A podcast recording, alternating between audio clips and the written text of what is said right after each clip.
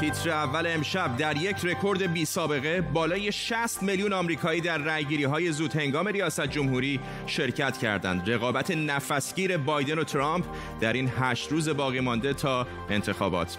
رأی آری مردم شیلی به تغییر قانون اساسی دوران دیکتاتوری پینوشه گردش به چپ آزادترین اقتصاد آمریکای جنوبی و نگرانی فرانسه از بایکوت شدن محصولاتش در چند کشور اسلامی. در پی حمایت مکرون از ارزش‌های سکولار فرانسه در برابر اسلامگرایی افراطی. به تیتر اول خوش آمدید.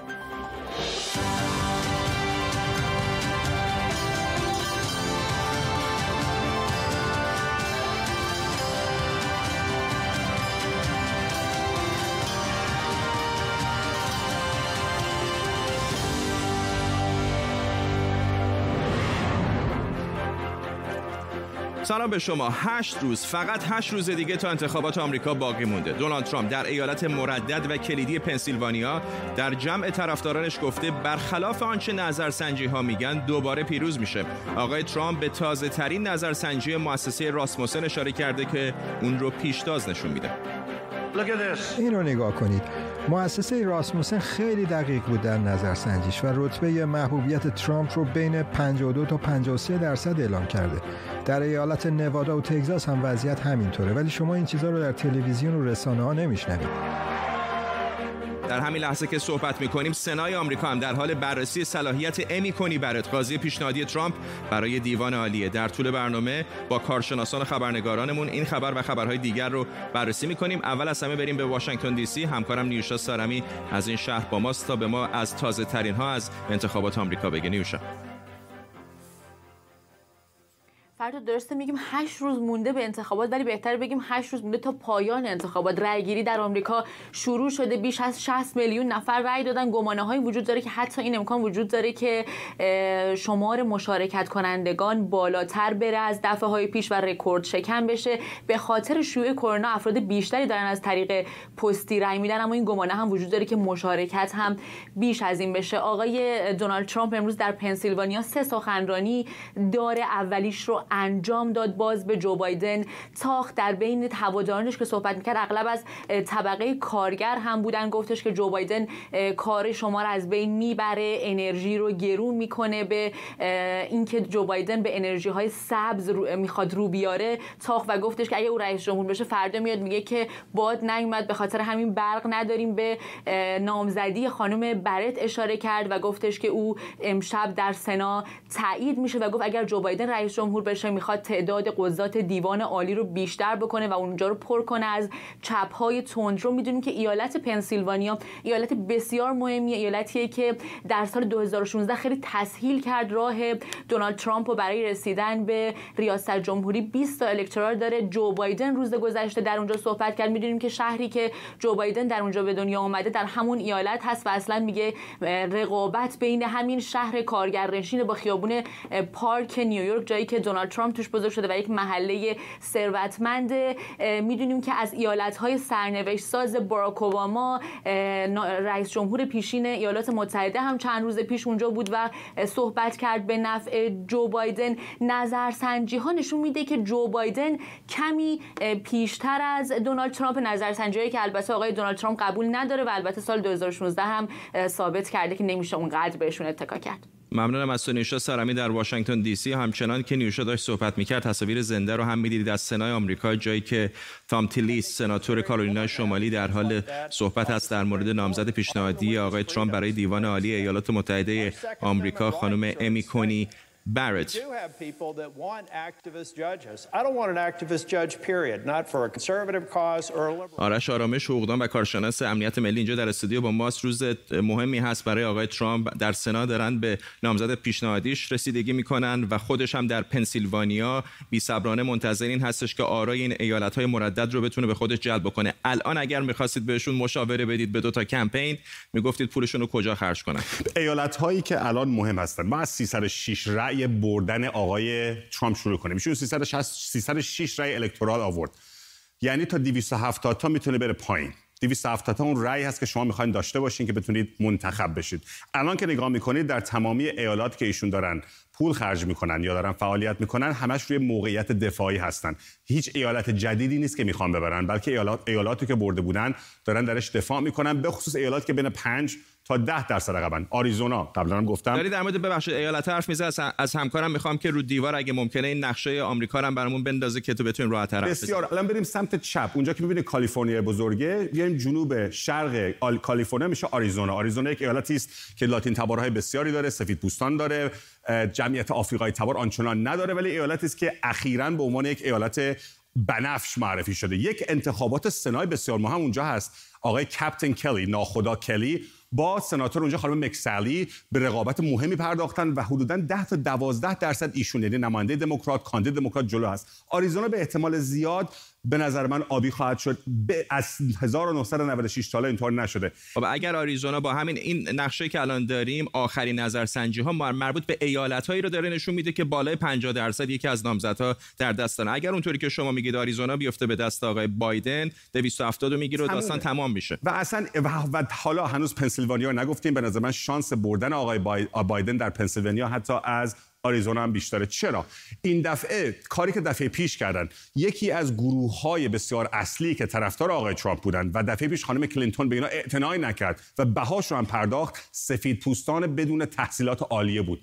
الان می‌بینیم که آقای ترامپ اگر در سال 2016 38 درصد جلو بود در اون کاتگوری الان فقط 12 درصد جلو یک ریزش بسیار سنگین آراز سفید پوستان بدون مدرک عالیه. دوم خانم های سفید پوست در مناطق هومه های شهر هستن. در ایالات متحده هومه های شهر جای خوبی هستن. مثل هومه زاغنشین نیستن. زنان سفید پوست با مدرک دانشگاه و در هومه های شهر اونایی هستن که الان می‌بینیم که شدیدن آمدن به سمت آقای بایدن. پس من پنسیلوانیا رو به احتمال خیلی زیاد میدم به آقای بایدن. اما الان پولی که داره خرج میشه برای من تعجب برانگیز آقای ترامپ هیچ وقت نباید در تگزاس یا در جورجیا بیاد پول خرج کنه. جورجیا که ایالتی است که الان از سال 2003 2004 از زل میلر سناتور دموکرات دیگه نداره. یک ایالتی است بسیار قرمز. در سطح ما در تگزاس در سطح ایالتی یک منتخب در سطح ایالتی نداریم. فرماندار معاون فرماندار هر نوع قضات ولی فراموش نکن خیلی از شهروندای ایالت‌های مثل کالیفرنیا که به صورت سنتی لیبرال هستن مهاجرت کردن به تگزاس در این مدت. خیلی بافت ساختار سیاسی تگزاس هم عوض شده جایی مثل دالاس و آستین و اینا کم و بیش دموکرات‌تر شدن از گذشته. هم دموکرات‌تر شدن هم بزرگتر شدن ولی مهاجرت افراد از خارج از ایالت شاید در ویرجینیا در این سی سال گذشته یک به قول شاخصی بوده ولی در تگزاس نه. تگزاس ایالتی است بالاخره خیلی بزرگ. با مهاجرت یک میلیون دو میلیون سه میلیون شما آنچنان بالاخره همه که دموکرات نیستن که همه پا نمیشن از سان فرانسیسکو پاشن برن تگزاس. ولی اتفاقی که افتاده باز در همون شاخصه سفید پوستانی است که در خود تگزاس هستن. بعدم اکثر مردم آمریکا نه در جمهوری خواه تندن.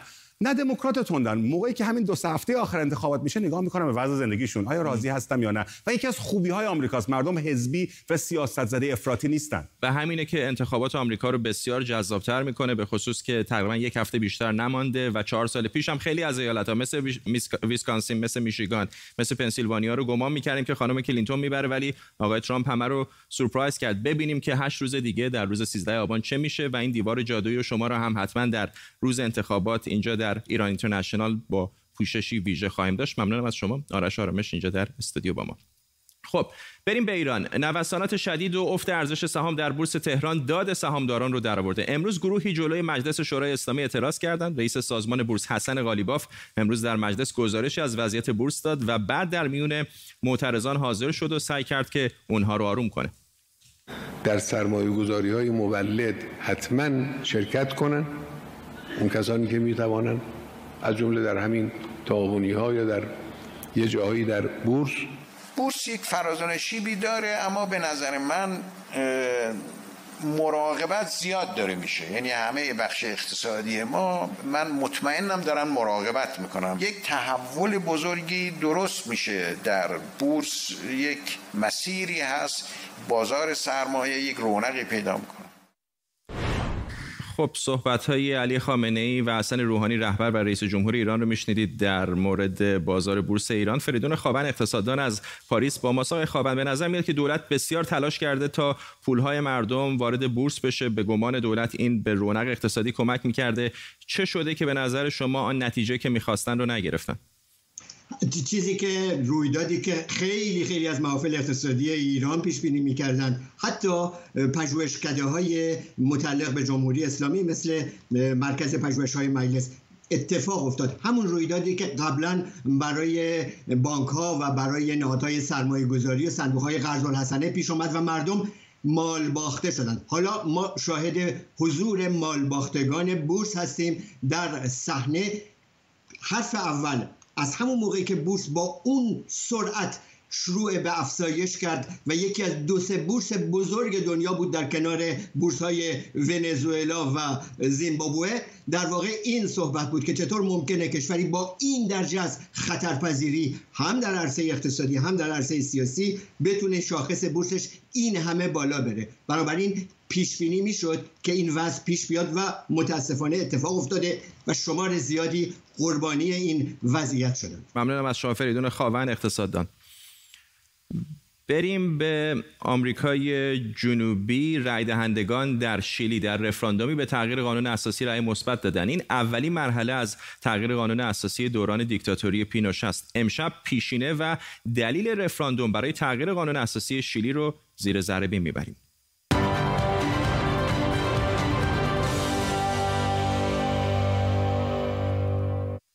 پنجاه و یک درصد واجدین شرایط در رفراندوم تاریخی شیلی برای تغییر قانون اساسی شرکت کردند. حالا بر اساس نتایج اولیه این رفراندوم قانون اساسی جدیدی تنظیم میشه. دو, دو سوال مهم در این رفراندوم پرسیده شده. اول آیا با تدوین یک قانون اساسی جدید موافقید؟ و دوم اگر آره به چه روشی؟ فقط انتخاب مجمعی برای تنظیم این قانون اساسی جدید با ترکیبی یا ترکیبی که نصف اون اعضای فعلی پارلمان و نصف دیگرش مجمع قانون اساسی باشه. 78 درصد به تغییر قانون اساسی رأی مثبت دادند و 79 درصد هم با انتخابات برای تشکیل یک مجمع قانون اساسی موافقت کردند. حالا بهار سال آینده انتخاباتی برای تعیین اعضای مجمع برگزار میشه و تابستون دو سال دیگه قانون اساسی نهایی به رأی گذاشته میشه. شیلی در دوران دیکتاتوری پینوشه برخلاف معمول کشورهای آمریکای جنوبی سراغ نظام سرمایهداری و بازار آزاد رفت. این سیاست به مدد گروهی از اقتصاددانان شیلیایی که در دانشگاه شیکاگو زیر دست میلتون فریدمن برنده نوبل اقتصاد درس خونده بودند عملی شد و شیلی رو به آزادترین اقتصاد آمریکای جنوبی تبدیل کرد. هنوز هم شیلی یکی از پررونقترین اقتصادهای جهان رو داره اما نابرابری بسیاری نابرابری بسیاری رو در این کشور ناراضی کرده. این نمودار که بر اساس آمار سازمان همکاری و توسعه اقتصادی نشون میده که در بین سی کشور ثروتمند جهان شیلی یکی از نابرابرترین کشورهاست. حتی بیشتر از ایالات متحده مهد سرمایهداری جهان. اوج نارضایتی ها به نابرابری های اقتصادی پارسال بود که هزاران دانشجو این کشور به افزایش تعرفه حمل و نقل عمومی اعتراض کردند. اعتراض ها به درگیری با پلیس کشید و حداقل 31 نفر کشته شدند.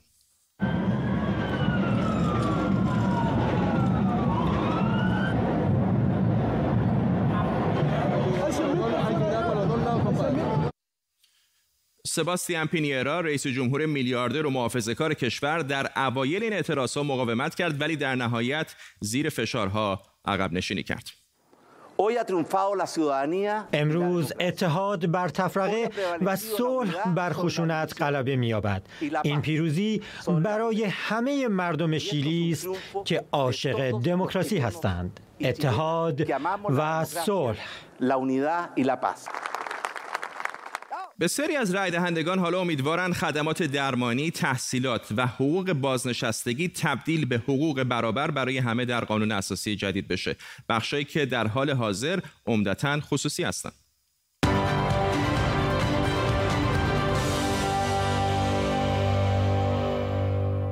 آرش عزیزی پژوهشگر تاریخ در دانشگاه نیویورک از همین شهر با ماست. آقای عزیزی هم فکران شما باید خیلی خوشحال باشن طبیعتا امروز با این تغییر قانون اساسی. ولی می‌خوام اینو ازتون بپرسم که چه شد در شیلی که برای خیلی ها یادآور سنگاپور شاید آمریکای جنوبی باشه چنین گرایشی به وجود آمد که از بازار آزاد و سرمایه‌داری دوری دوری بکنن و برن به سمت سیاست های سوسیالیستی تر به دو مسئله اشاره می‌کنم. یکی اینکه نابرابری شدید که در این کشور وجود داره. من خودم در سال گذشته که در اوج اعتراضات به اونجا سفر داشتم تعجب کردم که نابرابری ها تقریبا در سطح کاستی شده. یعنی به جوری که انگار کاست های مختلف جامعه تقسیم شده و به گفته کمیسیون اقتصادی سازمان ملل 25 درصد از در واقع درآمدهای جامعه به یک درصد می‌رسه و خب نابرابری ها شدیده حتی مردم مدارس مختلفی میرن و غیره. نکته دیگر این هستش که خب اقتصاد بازار آزاد توسط دیکتاتوری خونین آگوستو پینوشه تحمیل شده بود و قانون اساسی سال 1980 هیچ گونه مشروعیت دموکراتیک نداشت. همینی که می‌بینید رئیس جمهور راستگرا این کشور آقای پینیرا هم نهایتا قبول کرد و به حال قبول کرد که قانون اساسی باید عوض بشه. بنابراین خواست تغییر قانون اساسی و کاهش نابرابری و افزایش در حقوق اجتماعی در این کشور وسیع هست. ممنونم از شما رش عزیزی از نیویورک با ما. اظهارات امانوئل مکرون رئیس جمهوری فرانسه در دفاع از های سکولار و انتشار کاریکاتور پیامبر اسلام واکنش بعضی کشورهای اسلامی رو به همراه داشته. بعضی از این کشورها مثل کویت و اردن محصولات فرانسوی رو از فروشگاه ها جمع کردند و خرید این کالاها رو هم بایکوت کردند. همکارم نیلوفر پور ابراهیم از پاریس با ماست. نیلوفر چقدر این نگرانی در فرانسه جدی است که بایکوت محصولات این کشور در کشورهای اسلامی می‌تونه به اقتصاد فرانسه ضربه بزنه؟ در مورد وضعیت اقتصادی شاید اونقدر هنوز نگرانی وجود نداره به دلیل اینکه فرانسه با یک سری از این کشورها روابط خوبی داره تو زمینه های دیگه مثلا بحث نظامی فروش سلاح به اونها و می‌تونه شاید این موضوع رو در دراز مدت حل بکنه. مشخص نیست که این در واقع بایکوت تا چه زمانی طول می‌کشه و وسعتش چقدر خواهد بود. در حال حاضر در این مقطع خیلی تونسته گسترش پیدا بکنه. مثلا در عربستان سعودی روز گذشته بایکوت فروشگاه کخفوق که یکی از فروشگاه بزرگ زنجیره فرانسویه به دومین ترند فضای مجازی این کشور تبدیل شده بود. اینکه چه زمان ادامه دار میشه یا نه هنوز مشخص نیست. فرانسه گفته دستگاه دیپلماسیش داره بسیج شده برای اینکه با شرکاش صحبت بکنه در این زمینه اطمینان اطمینان حاصل بکنه که در واقع این مشکل برطرف میشه بایکوت تموم میشه ولی یک نگرانی مهمتر شاید امنیت جان شهروندان فرانسوی و کسانی هست که در, در شرکت های فرانسوی در کشورهای مسلمان زندگی می‌کنن و اگه وضعیت ادامه پیدا بکنه شاید خطری اونها رو نگران باشن که تهدید بکنه. ممنونم از تو نیلوفر پور ابراهیم خبرنگار ما در پاریس. علی کشتگر فعال سیاسی هم از پاریس تا لحظات دیگه به ما میپیونده. ممنونم. آقای کشتگر می‌خوام این ازتون بپرسم که به نظر میاد فرانسه بسیار در این در واقع گره گیر کرده بین ارزش های سکولار و روابطی که با جامعه مسلمان این کشور داره و الان بعضی کشورهای اسلامی مثل ترکیه هم دارن در واقع از این وضعیت استفاده می‌کنن. آقای اردوغان پریده به رئیس جمهوری فرانسه. فکر می‌کنید که چقدر این تنش ها می‌تونه افزایش پیدا کنه؟ ببینید آقای اردوغان خودش در ترکیه با مشکلات زیادی روبرو هست و خب سعی کرده سکولاریزم ترکی رو به سمت اسلامگرایی یه حکومت اسلامگرا ببره و الان هم از این وضعیت می‌خواد سوء استفاده بکنه و عملا در کنار کسانی قرار گرفته که میگن یا بایستی فرانسه دموکراسیش رو محدود بکنه و یا اینکه ما سر معلم ها رو می‌بریم و دست به عملیات تروریستی می‌زنیم. آقای اردوغان هم اینجا وایساده. و اعلام هم کرده که ما کالاهای فرانسه رو تحریم می‌کنیم.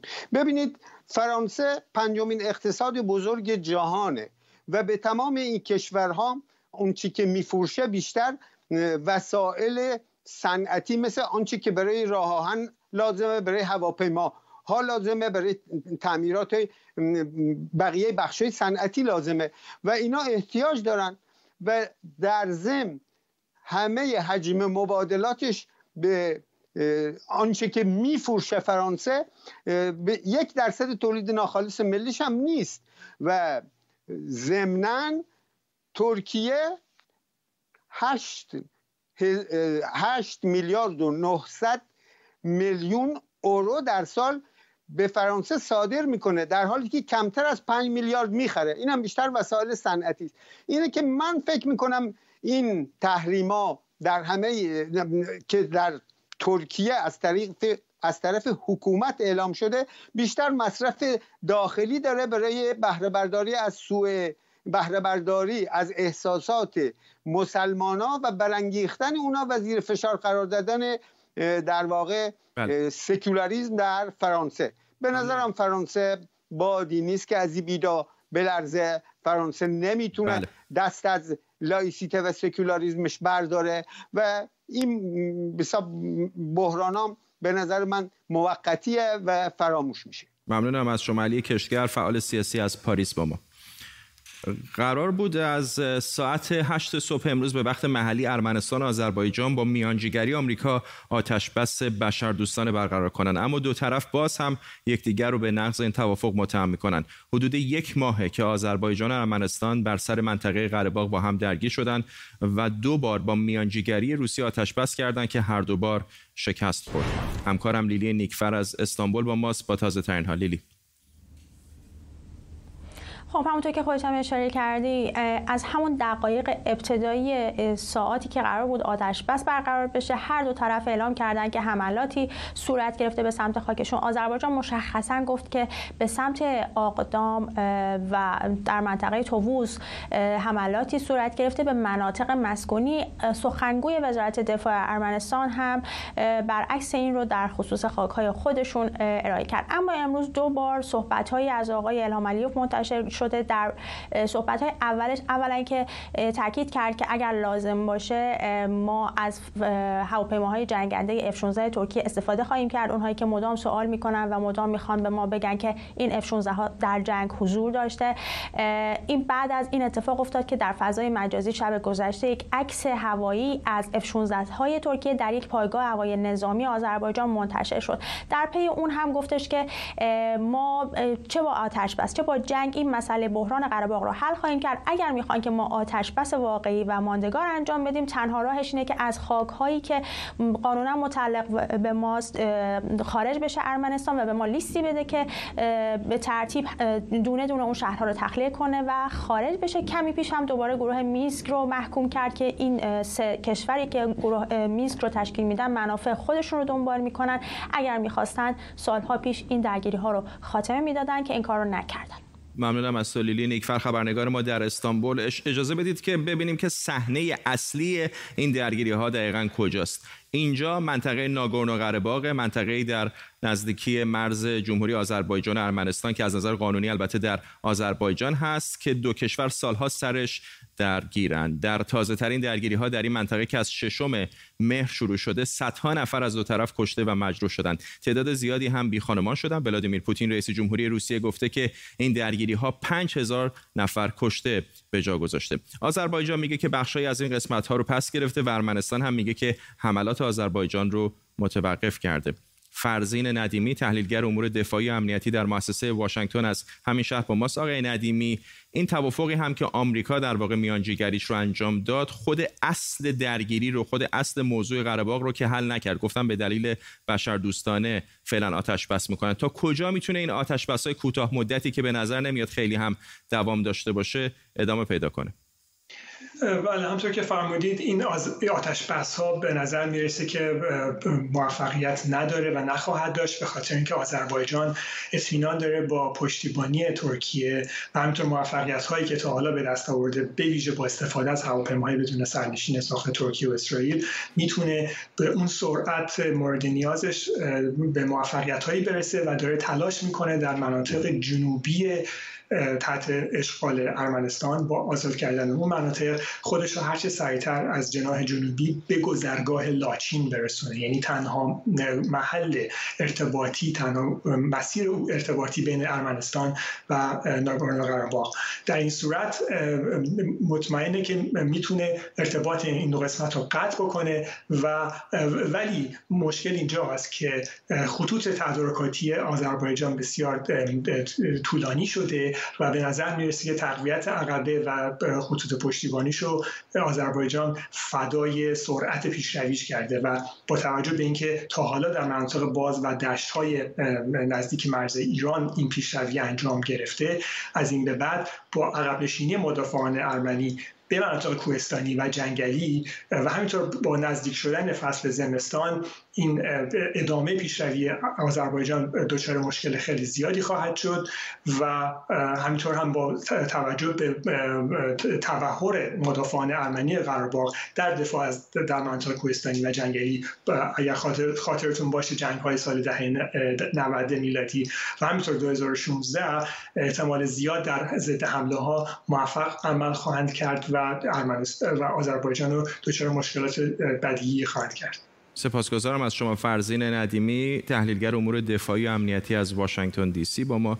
قبل از پایان برنامه باز هم تصاویر زنده داریم از مجلس سنا صحنه اصلی سنا جایی که سناتورهای ایالات متحده آمریکا در حال بررسی صلاحیت خانم امی کونی بارت نامزد آقای ترامپ برای دیوان عالی آمریکا هستند با توجه به اینکه جمهوری خواهان 53 کرسی در سنا دارند و اکثریت این مجلس 100 نفره رو در دست دارند. گمان میره که تایید صلاحیت خانم برت خیلی برای جمهوری خواهان دشوار نباشه. به این ترتیب می‌رسیم به پایان تیتر اول امشب. ممنون از همراهیتون. تا برنامه بعدی. بدرود.